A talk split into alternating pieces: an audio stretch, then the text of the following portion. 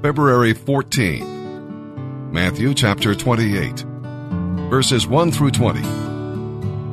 Early on Sunday morning, as the new day was dawning, Mary Magdalene and the other Mary went out to see the tomb. Suddenly, there was a great earthquake, because an angel of the Lord came down from heaven and rolled aside the stone and sat on it. His face shone like lightning, and his clothing was as white as snow. The guards shook with fear when they saw him, and they fell into a dead faint. Then the angel spoke to the women. Don't be afraid, he said. I know you are looking for Jesus, who was crucified. He isn't here. He has been raised from the dead, just as he said would happen. Come, see where his body was lying. And now, go quickly and tell his disciples he has been raised from the dead, and he is going ahead of you to Galilee. You will see him there. Remember, I have told you. The women ran quickly from the tomb. They were very frightened, but also filled with great joy, and they rushed to find the disciples to give them the angel's message. And as they went, Jesus met them. Greetings, he said. And they ran to him, held his feet, and worshipped him. Then Jesus said to them, Don't be afraid. Go tell my brothers to leave for Galilee, and they will see me there. As the women were on their way into the city, some of the men who had been guarding the tomb went to the leading priests and told them what had happened. A meeting of all the religious leaders was called, and they decided to bribe the soldiers. They told the soldiers, You must say, Jesus' disciples came during the night while we were sleeping, and they stole his body. If the governor hears about it, we'll stand up for you, and everything will be all right. So the guards accepted the bribe and said what they were told to say. Their story spread widely among the Jews, and they still tell it today. Then the eleven disciples left for Galilee going to the mountain where Jesus had told them to go. When they saw him, they worshipped him. But some of them still doubted. Jesus came and told his disciples, I have been given complete authority in heaven and on earth. Therefore, go and make disciples of all the nations, baptizing them in the name of the Father, and the Son, and the Holy Spirit Teach these new disciples to obey all the commands I have given you. And be sure of this I am with you always, even to the end of the age.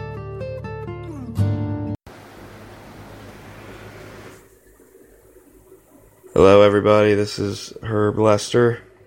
I'm uh, 38 years old from Dover, Ohio. Uh, grew up in a good Christian home, had uh, two loving parents. I got three younger brothers who are all very supportive. Um, basically, had everything I wanted, everything I needed growing up. Uh, never really drank, did any kind of drug all the way through high school until I uh, went away to college. Uh, from that point on, it was uh, game over. Uh, make a long story short here, I uh, by the time I was 21, 22, I was a full blown heroin addict. Uh, that went on for the next uh, 15 years. Um, off and on, I lied, cheated, stole, manipulated everyone who loved me. Um, until finally they had enough and uh, gave me an intervention. Uh, I agreed to come to treatment here at the refuge, and uh, it's the best decision that I've ever made in my life. I've been shown God's grace and mercy uh, and abundance that I do not deserve. Um, God has shown me that He has loved me even when I was disobeying him continuously. and knowingly. Uh, some of the things he's done for me is he's restored relationships with my family and loved ones. Um, he's revealed to me that uh, although I've been down and out for a long time, that he is using that for good. And uh, I hope to start a faith based rehab in my hometown once I complete uh, the 13 months here. Uh, thanks, guys. They have seen miracle after miracle after miracle after miracle. Enough so that they continued to follow him despite what made natural sense to them. And Jesus is saying, How is it that we're on a boat and all of a sudden the wind and the waves have scared you? How is it that when I tell you we're going to the other side, you believe what you see and what you perceive and your experiences more than you believe the one who commissioned the journey? Do you understand? How is it that the things that you see that come against you bear more credence to you and affect your decision making more than the one who commissioned you to go after it? How is it that when you fast and anger stirs up in you, that you believe that the outbursts of anger suddenly have more authority than the one who commissioned you that says, on that day they will fast? And you know that you must fast, but you would rather not fast because you believe the circumstances that rise against you when you're on your personal way to go to the other side. You think Jesus would say anything different to us than he did to his own disciples? He might even be a little more stern with us because we are born again. And we are Holy Ghost filled. His message wouldn't change for his 12 any more than it would change for us 2,000 years later. When you purpose within yourself to go to your other side, to increase in him and decrease in yourself, what inside of you is giving you that commission? Your own recollection? I highly doubt that. Maybe it's the Christ in me Maybe it's the righteousness in my new nature that is spurring me to get into the Word more. Because it doesn't spur the atheist to get into the Word more. But somehow, as a born again believer, there's something inside of me that just wants the Word of God more. What is that spurring? What is that push to go into deeper, to go to the other side and understand more of the Word of God? Well, that's Christ in me, my righteous nature, pushing. What is it inside of me that actually wants to go without eating for several hours or several days? Definitely ain't my human nature. My body likes to feed itself. So what is it in me that wants to go to the other side in my spiritual walk and not eat for 3, 4, 5, 6, 10, 20, 40 days? Definitely isn't my recollection, and it definitely isn't my human nature. It's Christ in me, the hope of glory, the expectation of glory in me, which is my new nature, which is Romans 8, walking out the Spirit, which is Romans 12, being transformed to the image of Christ inside of me. So when you personally, and when I personally feel something drawing me to say, let's go to the other side, let's increase the footprint of the kingdom in our life, Let's not just be satisfied on this side of the sea. Let's cross over and expand the kingdom on this side of the sea. When you want to cross over, there's going to be some resistance along the way. And if you hit the resistance and you cry out to God, looking for more of that grace like Julie talked about after worship today, saying, I, I can't do this. It's too much. The anger's too much. The pool's too much. This is, this is weighing me down. This is stopping me. I, I can't take it that everybody hates me and all my friends are leaving. I don't like this solitude. I'm a people person. What do you think Jesus is going to say to us? How is it you have no faith? How is it that you can have no faith, JP? You're going to let the circumstances of the wind and the waves sway yourself to your perspective to be shifted? You've got to let the seed go in the ground and do its job. You go to sleep at night and you rise by day. And eventually the seed will produce the roots and the blade will pop out of the ground. And if you want to take it to a new level, then you have to let the transformation begin to grow and complete.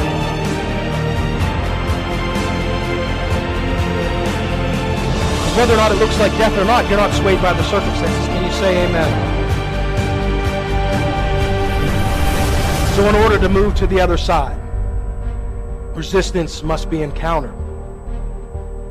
Jesus says, I'm going over to the other side. And what's the enemy's main focus? Is it the person he's inhabiting? I mean, this man was a social outcast. He lived in the tombs with the dead people. He was cutting himself with rocks and sharp things. He was an outcast. He was fully, fully possessed, thrown out by his own people. And when the demoniac runs up to meet Jesus, because when the light shows like a moth to a flame, it's attracted. And the demoniac runs up to Jesus when his foot steps on the other side of the sea. And what does he ask of him? Don't send me out of the territory. What's the enemy's main focus? Is he really interested in you and your kids? Does he really care about your car or your house? Does he even care about your bank account? Do you think he needs your car? You don't need that. What's he going to do? Try to take my house and my finance? What's he going to do with money? So what is he after when he comes after your things that you see? He's after to sway your heart, to discourage you from pressing into the territory. So you buckle down and you say, I'm going to have more of Christ, and you lose your job next week. Oh, I made a mistake. I disagree. I don't think you made a mistake. I think that the winds are raising in your life and the waves are clapping over the side of the boat. What are you going to do when the circumstances are stirred up? I'm going to start waking up early and reading my Bible more. And all of a sudden, every night, something happens. And you're up with anxiety and worry. And you just you can't get out of bed in the morning because you're so tired because you're up so late the night before. This problem happened or that problem happened. Maybe I made a mistake. Maybe it wasn't meant to be for me to get up early and seek God. I disagree.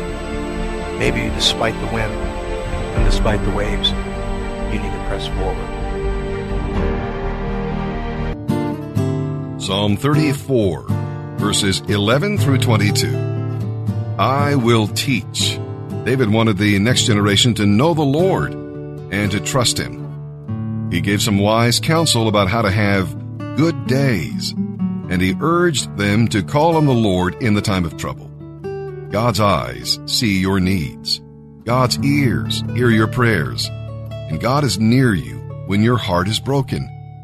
When God does something special for you, tell somebody else. The next generation needs to know that God is alive. Psalm 34, verses 11 through 22. Come, my children, and listen to me, and I will teach you to fear the Lord. Do any of you want to live a life that is long and good?